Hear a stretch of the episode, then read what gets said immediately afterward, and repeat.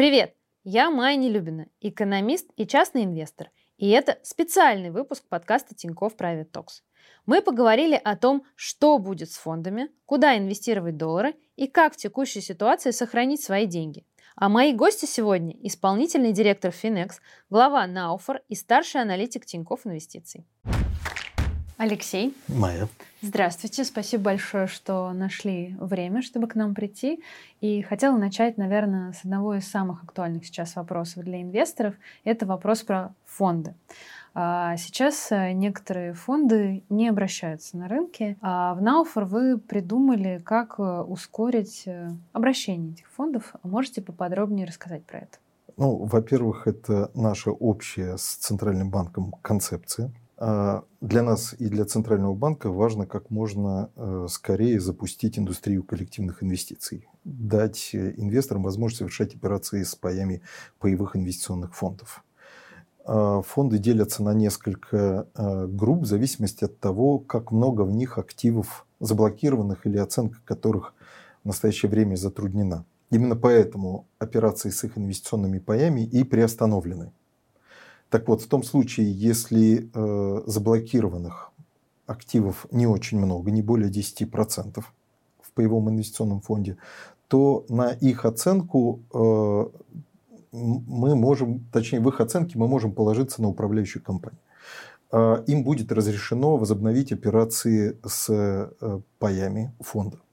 В том случае, если э, фонд э, сформирован от 10 до 90 процентов такими активами май это иностранные главным образом ценные бумаги. А, если таким образом объем активов иностранных ценных бумаг в фонде от 10 до 90 процентов, то в этом случае управляющая компания будет иметь право создать специальный закрытый паевой инвестиционный фонд, в который передаст все заблокированные, требующие, но не имеющие э, хорошей оценки активы, передаст всем пайщикам паевого инвестиционного фонда а, в той же пропорции, в которой а, они владели паями в первом фонде, паи во втором фонде, и возобновит операции с паями первого фонда. В том случае, если э, активов слишком много, больше 90% тех вот этих самых проблемных активов, о которых мы говорим, больше 90% в паевом инвестиционном фонде, то он по существу должен стать закрытым паевым инвестиционным фондом и до лучших времен, до того момента, когда эти активы не будут разблокированы или до тех пор, пока не появится их адекватная оценка, а операции с их паями будут приостановлены. То есть правильно ли я понимаю, что если фонд состоит на 50% из российских акций и на 50% из иностранных, мы берем, выделяем ту долю, которая из российских акций, то есть 50%, делаем из нее новый фонд, им торгуем, а ту часть, которая из иностранных состояла, откладываем пока и ждем восстановления торгов по ней откладываем до поры, до времени, к нашему сожалению, до того момента. Мы очень надеемся, что это произойдет скорее э, скоро, чем поздно. Э, до, до этой поры э, обращение его паев будет приостановлено. А вы в Финексе разрабатываете линейку биржевых э, индексных фондов. И непосредственно сейчас э, отвечаете всем людям, которые вам задают вопросы по поводу того, почему остановлены торги и почему сейчас нельзя продать или купить фонды. Можете, пожалуйста, подробнее объяснить, почему? Ну, во-первых, уточню, что эти биржевые инвестиционные фонды называются ETF, Exchange Traded Funds. Это очень важно, потому что сейчас есть на рынке биржевые фонды, которые выпущены по российской юрисдикции, это BPIF, и есть а, биржевые фонды, выпущенные по иностранной юрисдикции, это ETF. А действительно, сейчас ETF не торгуются. Это произошло по решению Московской биржи, которая основана на том, что сейчас нет а, практически транспорта, нет движения между счетами в Евроклире и счетами НРД. Да, вот это очень важная часть биржевой инфраструктуры или, скажем, клининговой инфраструктуры, около биржевой инфраструктуры, которая всегда так невидимым образом обеспечивала качество работы доставки иностранных ценных бумаг на российский рынок. это очень важная часть инфраструктуры. Почему? Потому что, чтобы рын, э, на рынок приходили бумаги, и бумаги с него уходили в результате сделок купли и продажи, важно, чтобы вот этот мост работал. Сейчас он не работает. Это связано с беспрецедентными экономическими условиями, которые сложились с конца февраля. А это связано с тем, что инфраструктурные организации, в частности Евроклир, принимают очень такие тяжелые, в том числе для себя и для инфраструктуры э, биржевой в России решения, потому что нужны дополнительные проверки, нужно дополнительные консультации с регуляторами по тому, какие бумаги можно двигать и какие денежные потоки можно двигать и когда. Фактически ситуация такая. Движение иностранных ценных бумаг в сторону российского рынка и с него прекращено. Закономерный вопрос. Э, какие перспективы возвращения торговли э, фондами?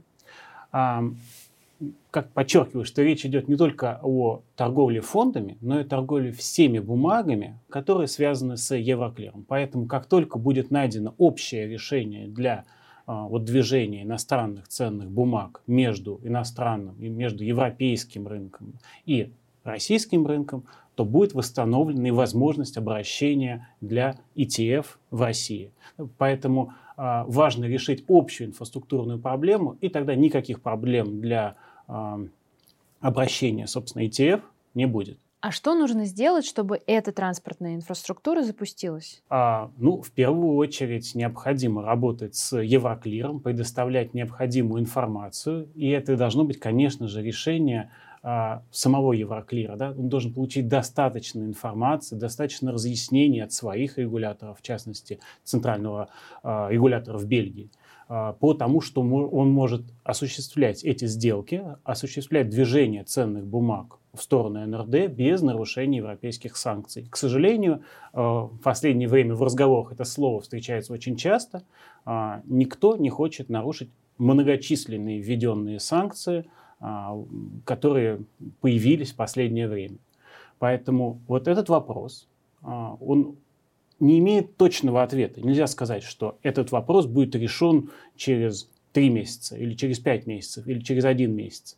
Как только создадутся условия для того, чтобы Евроклир мог работать, не нарушая санкций, я думаю, что это заработает. Я думаю, что многие люди, которые покупали фонды, вообще даже не знали про риск инфраструктурный, который угу. сейчас реализовался.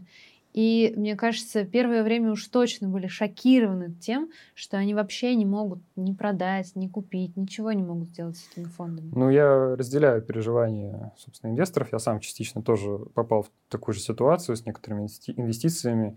Из-за инфраструктурных рисков я ничего сделать не могу.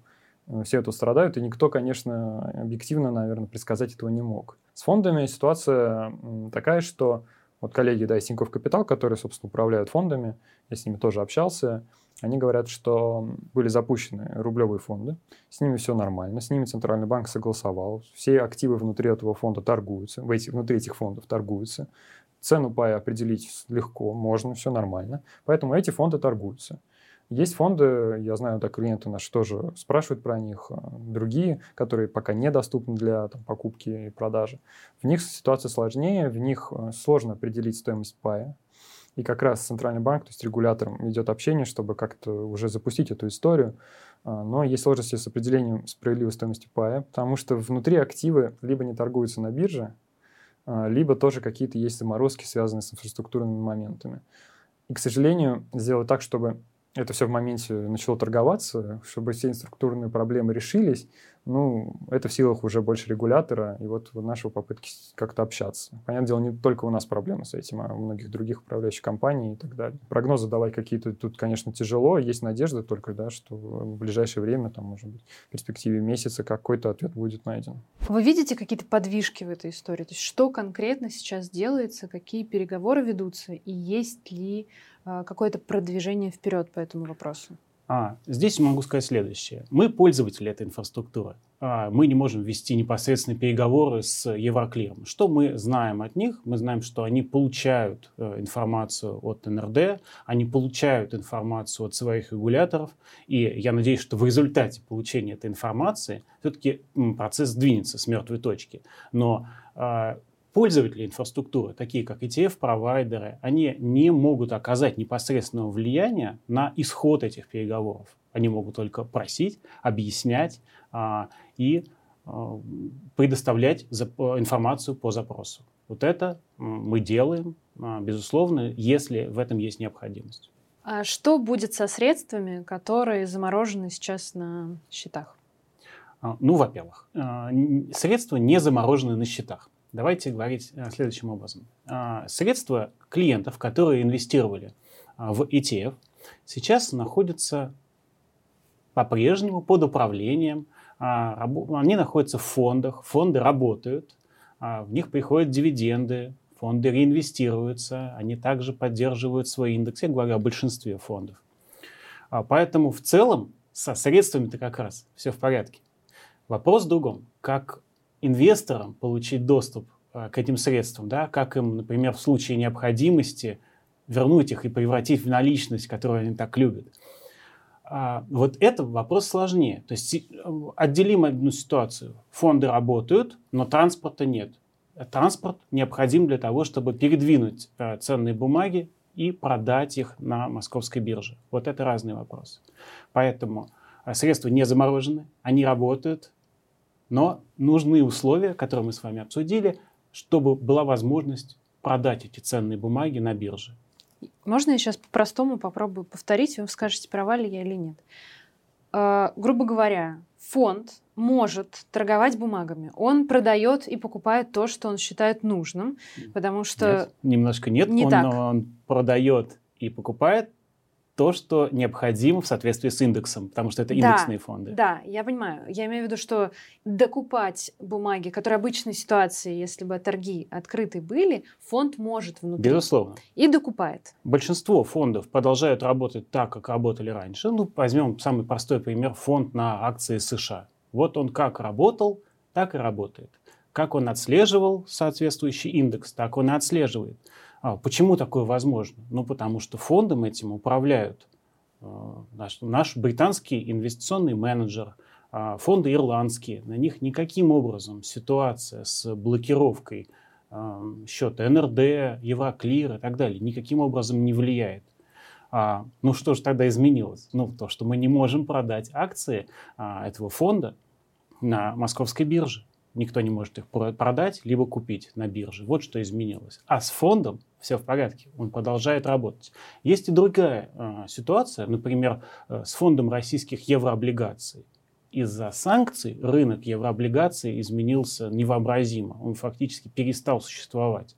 Поэтому, например, по этому фонду прекращен расчет э, стоимости чистых активов. Ну, фактически э, фонд сейчас в меньшей степени работает, он не перебалансируется. Но это исключение из правила. Большинство фондов либо а, продолжает полноценно работать, либо готовится к возобновлению этой работы. То есть фактически это сейчас просто такой замороженный холодильник. А я уточню, что в холодильнике продукты могут испортиться, а все-таки, если вы долгосрочный инвестор, ваши инвестиции не портятся, а улучшаются. Хорошо, потому... у нас криохолодильник. Криохолодильник, согласимся. А единственное, что здесь в этот холодильник постоянно приходят дивиденды, ну, в терминах э, фондов, э, он перебалансируется и так далее, продолжает работать.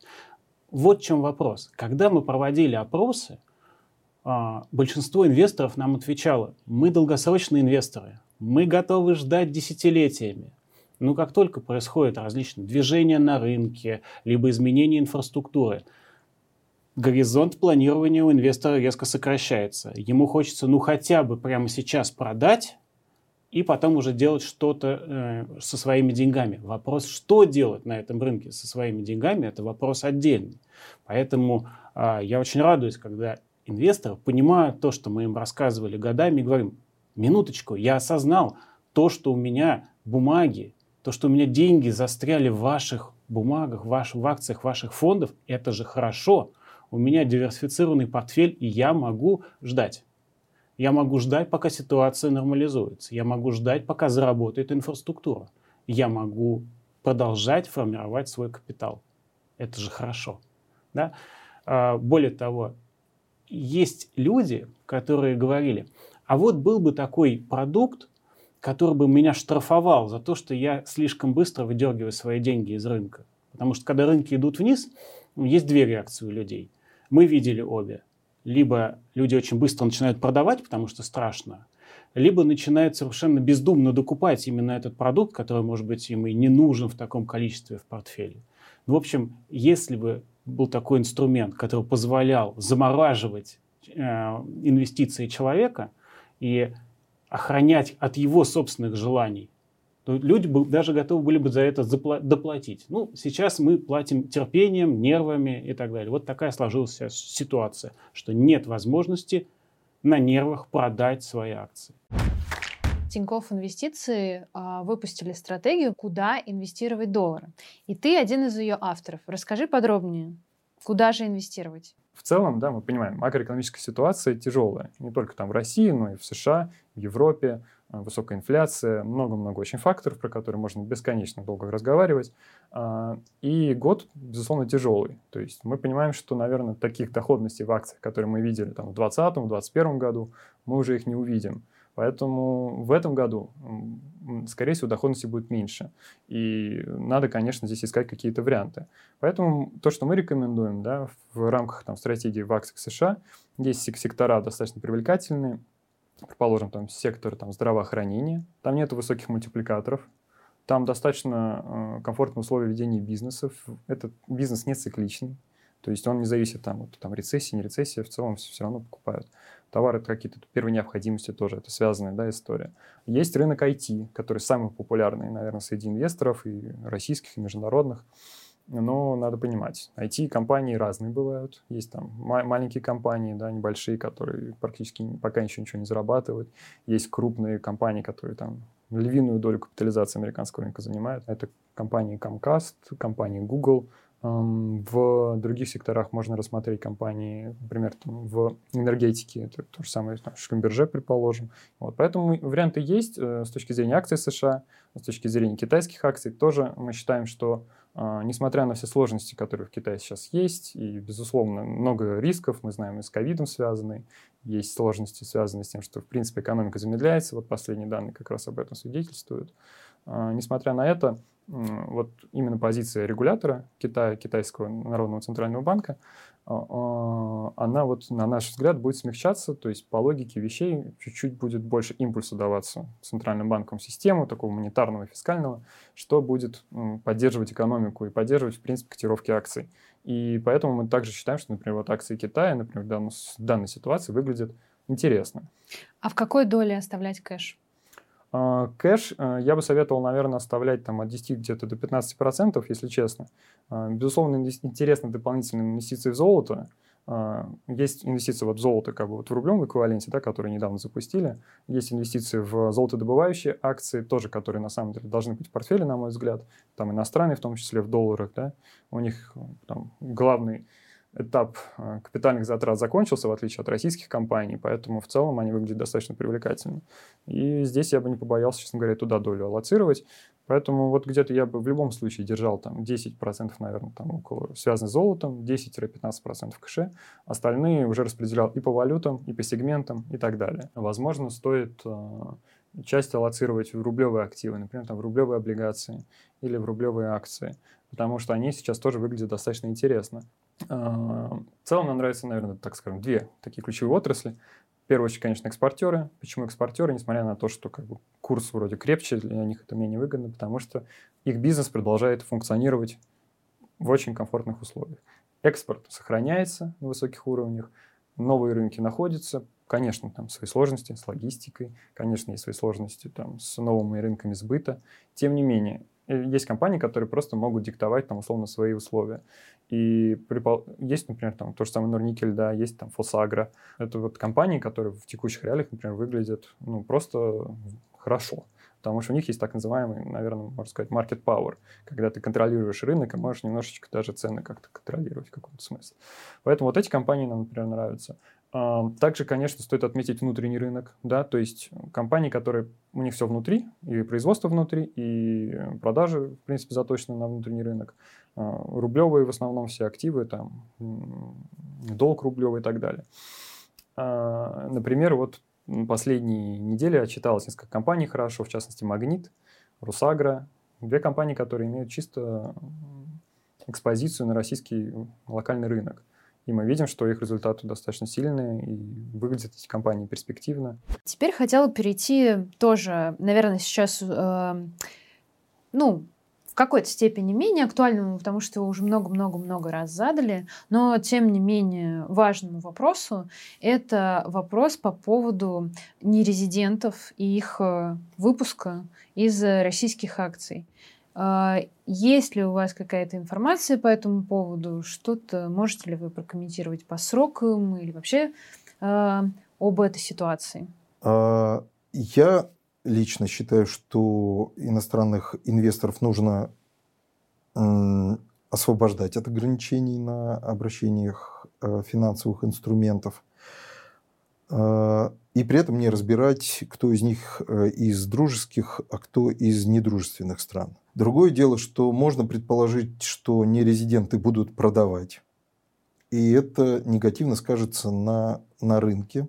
В момент снятия соответствующих ограничений нам следовало бы подумать о том, как именно такое открытие провести. Может быть, э, частичное, может быть, э, не давать возможности сбрасывать все портфели, э, сразу подумать о том, как можно распорядиться деньгами, вырученными от продажи своих активов. То есть нам нужно найти механизм мягкого выхода иностранных инвесторов из российских активов. Как мне кажется, тема второго стакана уже не рассматривается и это правильно, потому что это, в общем, тема тупиковая, и этот второй э, стакан, скорее всего, был бы пуст, а, и а, путь по разделению ликвидности рынка на э, стакан для резидентов, резидентов и нерезидентов э, был бы неэффективным. То есть эта идея уже не обсуждается сейчас? На, ну, насколько я могу судить, нет. И как раз в тему еще один вопрос из пульса. Есть ли закономерность между выпустим нерезидентов и Евроклир выпустит нас? Я допускаю, что э, такая закономерность существует, но э, мы думаем о том, как организовать рынок ценных бумаг, заблокированных в Евроклире. Если э, нам это удастся сделать, то э, и если это правда что существует связь между тем и другим, заморозкой активов нерезидентов и заморозкой активов резидентов в Евроклире, а, то мы, а, наверное, а, снимем, ту, э, снимем эту зависимость, можем себе позволить сделать и то, и другое. То есть э, ведутся активные переговоры с Евроклиром, чтобы как-то эту ситуацию разрешить? С Евроклиром ведутся активные переговоры э, для того, чтобы эту ситуацию разрешить, но мы одновременно думаем и о других вариантах э, обращения активов, находящихся на э, хранении замороженных в связи с этим Евроклире. А вы состоите в каких-то организациях, ассоциациях, да, которые занимаются лоббизмом и которые могут влиять на какие-то решения на вот в этом э, периоде? Я полагаю, что сейчас возможности для лоббизма крайне ограничены. Здесь нет места для просьб пользователей инфраструктуры. Естественно, мы доносим информацию о том, что нам необходимо а, получение этого, этого доступа, начало работы и так далее. Но надо понимать и принять это, что, что пользователи, они, конечно, могут доносить пожелания своих клиентов, но по щелчку заставить что-либо сделать вышестоящий депозитарий, они не могут. Это не в их силах. А что происходит, когда фонд закрывается, и может ли он обанкротиться? Закрытие фонда – это совершенно рядовое явление. Например, фонд слишком маленький и не устраивает э, своих директоров тем, что он слишком маленький, он приносит слишком мало денег. А в этом случае регулярно во всем мире принимаются решения о закрытии фондов, и это Опять же, при работающей инфраструктуре это очень простая ситуация. Все активы, которые были внутри фонда, распродаются, образуются деньги в валюте фонда. И после этого они по вот этой самой клиринговой инфраструктуре, депозитарной инфраструктуре, они отправляются инвесторам. Сначала вышестоящий депозитарий, нижестоящий и до конечного инвестора. Не сложнее, чем дивиденды. Такие закрытия происходят во всем мире, ну, если не каждый день, то сотнями в год. А вот обанкротиться ETF не может. Это э, немыслимая ситуация, потому что у него нет э, каких-то обязательств, которые могут привести к банкротству в нашем понимании. Но, безусловно, у разных фондов есть разные рыночные риски. Вот этот риск точно есть. То есть есть э, более рисковые фонды, менее рисковые фонды. Они могут э, работать, работать и приносить прибыль, а в другой момент резко уйти вниз. Вот этот риск, который всегда есть в э, любых рыночных инструментах. То есть сейчас фонд не может закрыться в связи с тем, что инфраструктура не работает? А, смотрите, говорю по-нашему. Э, директора фонда могли бы принять решение о том, что все фонды надо закрыть. Ну, то они могут принять такое решение. Что произойдет дальше? Ну, закрыл ты фонды. Ну, направил средства в Евроклир. Твоя совесть абсолютно чиста. Ты выполнил все, что положено по процедуре. Но эти деньги не дойдут до инвесторов они застрянут на уровне счета э, Евроклира, э, НРД в Евроклире и не продвинутся к инвесторам. Именно из-за того, что не работает вот этот самый мост, не работает инфраструктура. То есть получается, что директора, приняв такое решение, они сыграли бы против инвесторов. А у них есть фидуциарная ответственность, которая заставляет их действовать исходя из интересов инвесторов. Поэтому принимать такое решение в сложившейся ситуации нельзя и директора такого решения принимать не будут. Они не будут закрывать фонды. Вот, поэтому главная стратегия, главное движение, куда ведет, идет весь проект FinexTef, мы хотели бы добиться возобновления биржевого обращения э, на московской бирже, чтобы все работало, как оно работало многие годы. Текущей ситуации у вас, наверное, много жалоб от э, клиентов под санкционных брокеров. И Какие основные жалобы и как вы с ними работаете? Во многих случаях проблемы, с которыми сталкиваются клиенты э, финансовых организаций, э, которые оказались вынуждены переводить их в другие, связаны с недостаточной коммуникацией, с заблуждением э, этих инвесторов по поводу механизмов такого перевода. Ну, в ряде случаев, например, они могли бы воспользоваться и обычным порядком. Другое дело, что могли бы не успеть. Дело в том, что финансовые организации, которые своих клиентов переводили, они должны были действовать э, в течение очень ограниченного срока, лишившись по его окончании возможности на такие переводы вовсе. И да, если бы они лучше э, объясняли своим клиентам, да, вы можете открыть, например, это касается индивидуальных инвестиционных счетов, открыть индивидуальный инвестиционный счет, где вы пожелаете, и дать нам поручение о переводе своих активов с индивидуального инвестиционного счета у нас на этот новый индивидуальный инвестиционный счет. А, окей, но вы можете не успеть, мы можем не успеть ваше поручение выполнить. Поэтому на ваше усмотрение воспользоваться Э, ускоренной процедурой, которую предлагаем мы, обычной процедурой, которую, если вы пожелаете и примете на себя риски, э, никто не отменил, ну, либо остаться э, нашим клиентом, ну, просто лишиться возможности операции по своему индивидуальному инвестиционному счету. Мы сейчас работаем над решением проблем тех, кто в этой проблеме оказался. Мы надеемся, что в ближайшее время Государственная Дума внесет изменения в законодательство, предусматривающие множественность а, индивидуальных инвестиционных счетов, и сделает это таким образом, что обратная сила позволит воспользоваться налоговым, а, налоговым вычетом, да, который в противном случае люди, переводившие а, активы на обычные счета у других финансовых организаций, потеряли бы. Мы постараемся решить проблему тех, кто, кто оказался, к сожалению, в неловкой ситуации, вынужденный последовать ускоренной процедуре и лишившийся, э, лишившийся налоговых э, преимуществ.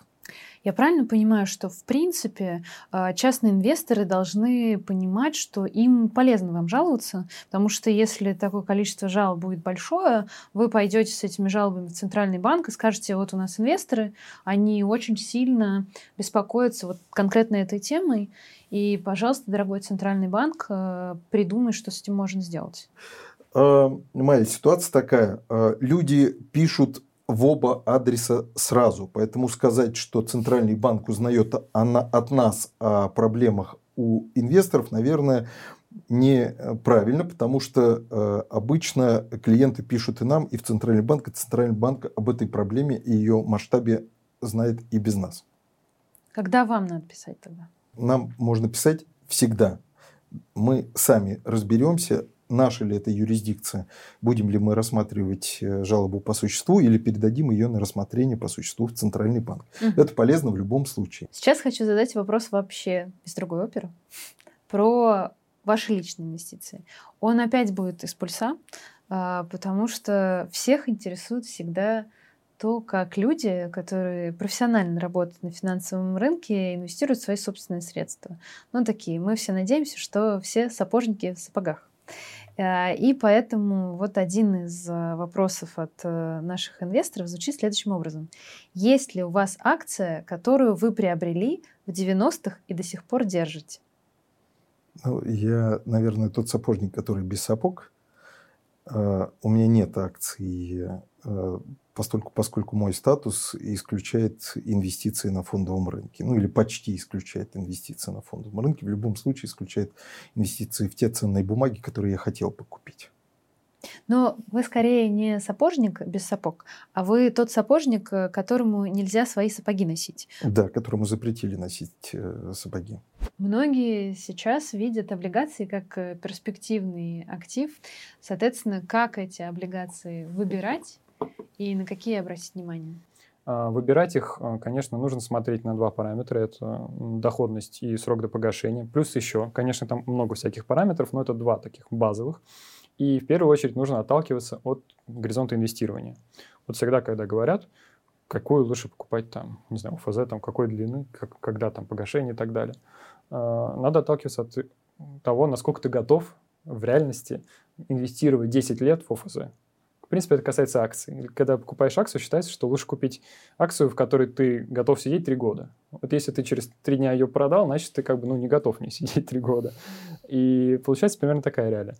А, краткосрочные облигации сейчас дают в ОФЗ, да, например, если мы возьмем рынок ОФЗ, то есть это суверенные облигации российские, а, они дают доходность на краткосрочном участке порядка там, 13-14%. А, там, на горизонте там, нескольких месяцев, года и так далее. Там чуть меньше, то есть такая кривая на длительном горизонте, то есть там порядка 10 лет и больше, доходность чуть выше 10%. То есть у нас вроде короткие облигации больше доходность, длинные меньше. В чем как бы идея? Такая же история была со вкладами на самом деле. А, краткосрочно ты как бы можешь заработать 14%, там, предположим, там, на 6 месяцев. Ну и то ты получаешь не 14% заработаешь, а 7%. Также надо понимать, что вот эти 14%, а через полгода, который закончится, вот эти 7% ты заработаешь, надо смотреть, что дальше будет. То есть облигации, скорее всего, доходность уже такую тебе не будут предлагать. То есть ты заходишь, окей, я готов еще на год купить облигации. Они говорят, а нет, уже не 14%, извини, не 12, а уже 8. И ты такой, стоп, а был уже 12. Ну, поэтому как раз и происходит такая история, что длинные облигации позволяют зафиксировать доходность а, выше 10% на несколько лет вперед. Это, безусловно, интересно. Вклады, например, такую доходность долгосрочно не дают. То есть вклады дают тебе там 5, 6, 7 процентов долгосрочно. А ФЗ те же самые, на 10 лет вперед дают 10 процентов. Вот разница. Ну, на самом деле вклад чуть больше дают, но ОФЗ все равно выглядит выгоднее. И тактически даже сейчас длинные облигации, они выглядят интереснее. Да, вот те, которые с дальним сроком погашения. Но ты сейчас проговорил в основном про ОФЗ. Да. Про корпоративные что? А, корпоративные облигации, а, ну, ранее, да, соответственно, в прошлом году, всегда вот корпоративные облигации предлагали доходность плюс там процент, два, где-то выше, в зависимости от кредитного риска компании. То есть самые э, там, государственные компании вообще, то есть если доходность ОФЗ была 6,5%, то они предлагали доходность 7%. Вот этот полпроцента платишь за кредитный риск компании. Просто за то, что вот «Газпром» не, не уйдет в дефолт, не дефолтнет. То же самое с другими сейчас компаниями. На рынке, в принципе, есть много разных компаний да, в корпоративных облигациях. Есть, например, застройщики, девелоперы – с точки зрения акций мы не советуем покупать девелоперов, да, очевидно сложные времена. С точки зрения облигаций надо смотреть. Может быть, кто-то из них сможет справиться достаточно комфортно с текущими условиями. Не, не, мы не говорим про какие-то заработки сумасшедшие. Мы говорим про то, что они, сохраняя свой бизнес, будут продолжать зарабатывать, окей, пострадают, но все с ним будет нормально. Дефолт мы не видим. Тогда, пожалуйста, вот можно зафиксировать доходность там в тех же самых девелоперах, порядка там 17 или даже 20 процентов. Сейчас э, мой портфель, он состоит на 60 процентов, 60-65 процентов из облигаций, включая еврооблигации долларовые. А, на 30 процентов он состоит из э, акций. В первую очередь это акции э, российских компаний, частично это акции иностранных компаний, где-то, наверное, 20 на 10 примерно процентов. И, как я говорил, около там 5-10 процентов у меня там в золоте и кэше. Примерно как-то так. А ваш личный портфель, он сейчас каким образом выглядит? Что вы сделали, что вы поменяли, что вы оставили так же?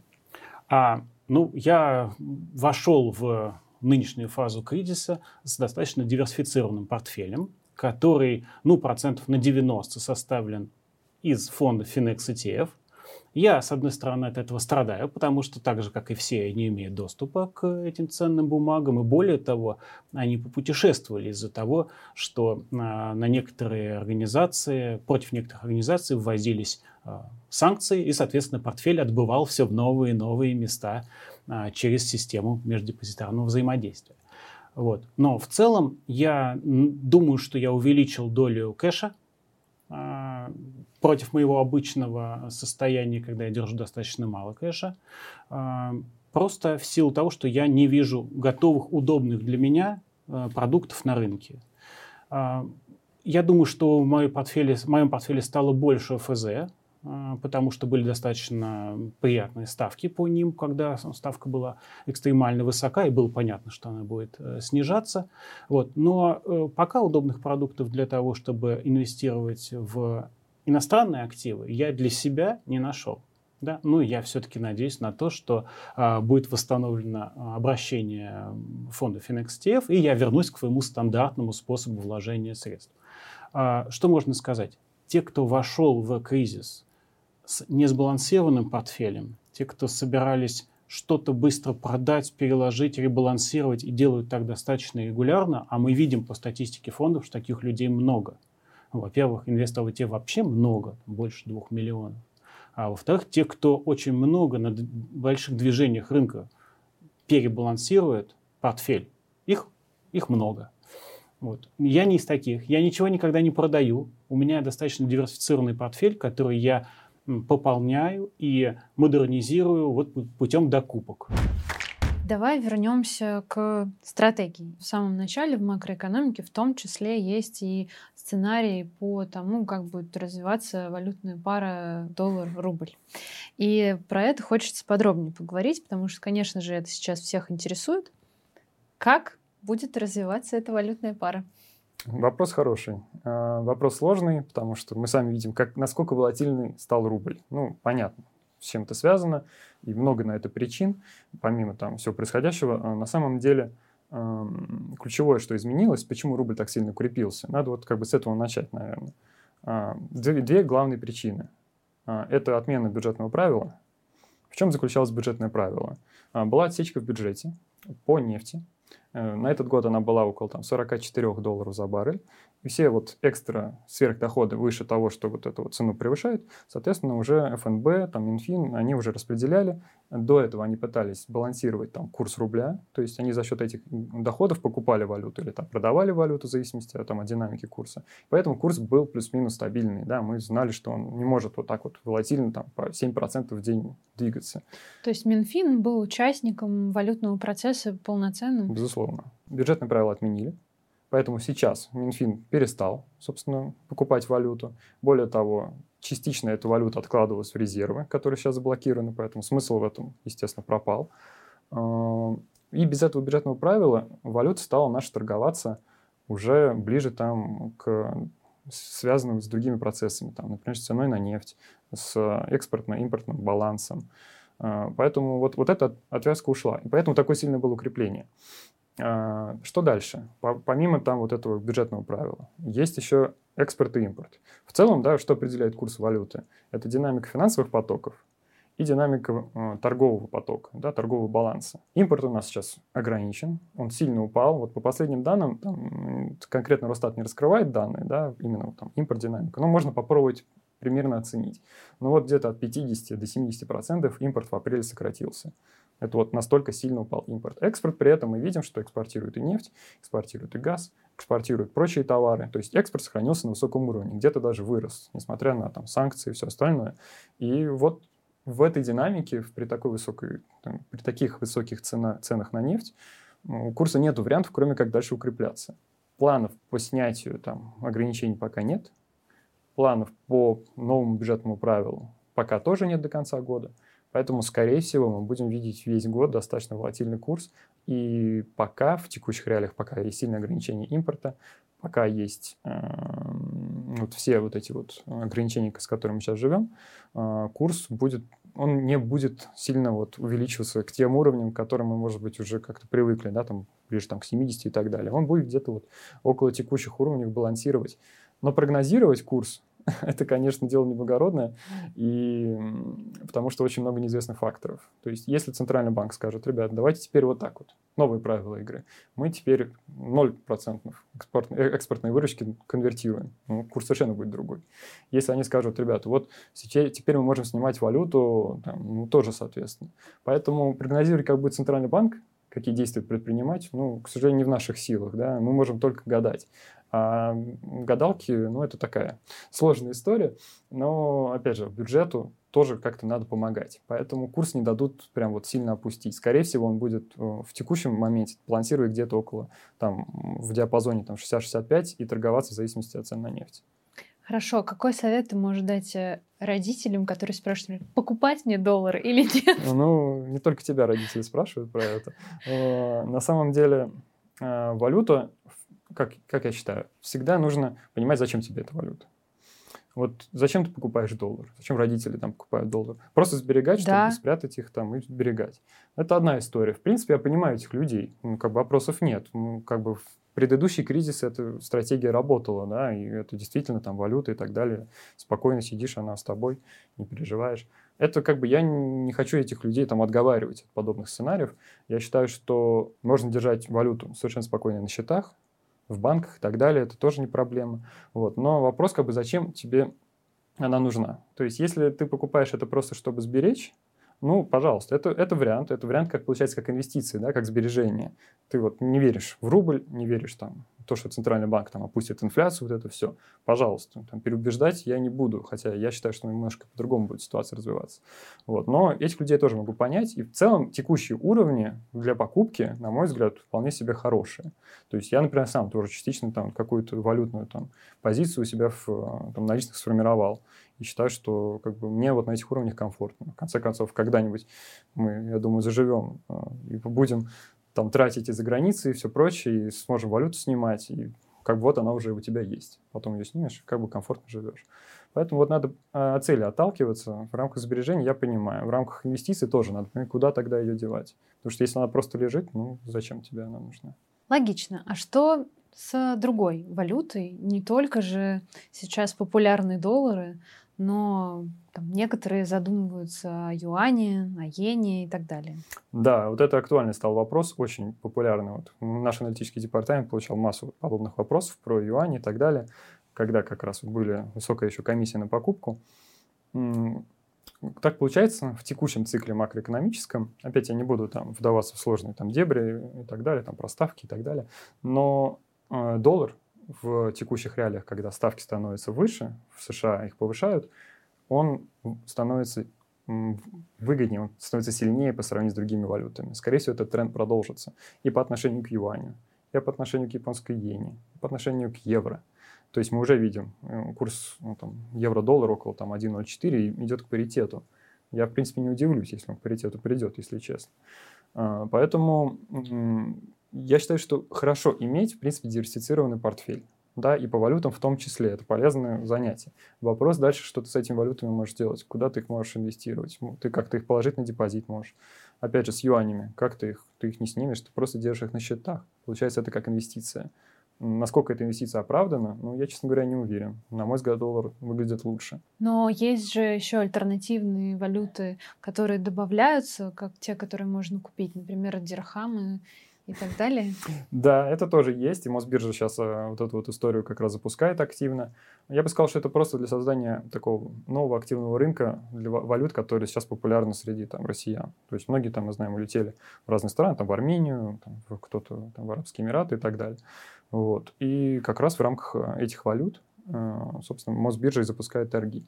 Сказать, что это какой-то хороший вариант сбережений, я не могу. Но это просто альтернатива. Альтернатива, да, но для меня лично, я считаю, что крепкие валюты, hard, как говорится, э, currencies, они более выгодны. Что ты для себя как hard currencies рассматриваешь? То есть это доллар, евро? Доллар, евро, швейцарский франк. Частично, да, это японская иена и китайский юань. Вот эти, в принципе, пять валют, которые не склонны к сильной такой волатильности. И такой вопрос про доверие. Сейчас э, сложилась такая ситуация, что много частных инвесторов пришло на финансовый рынок в последние два года. Действительно, мне кажется, очень большое число людей, которые первый раз э, открыли свои брокерские счета, и, может быть, для кого-то небольшие суммы, но для них большие суммы а, стали инвестировать. И для них вся текущая ситуация – это шок.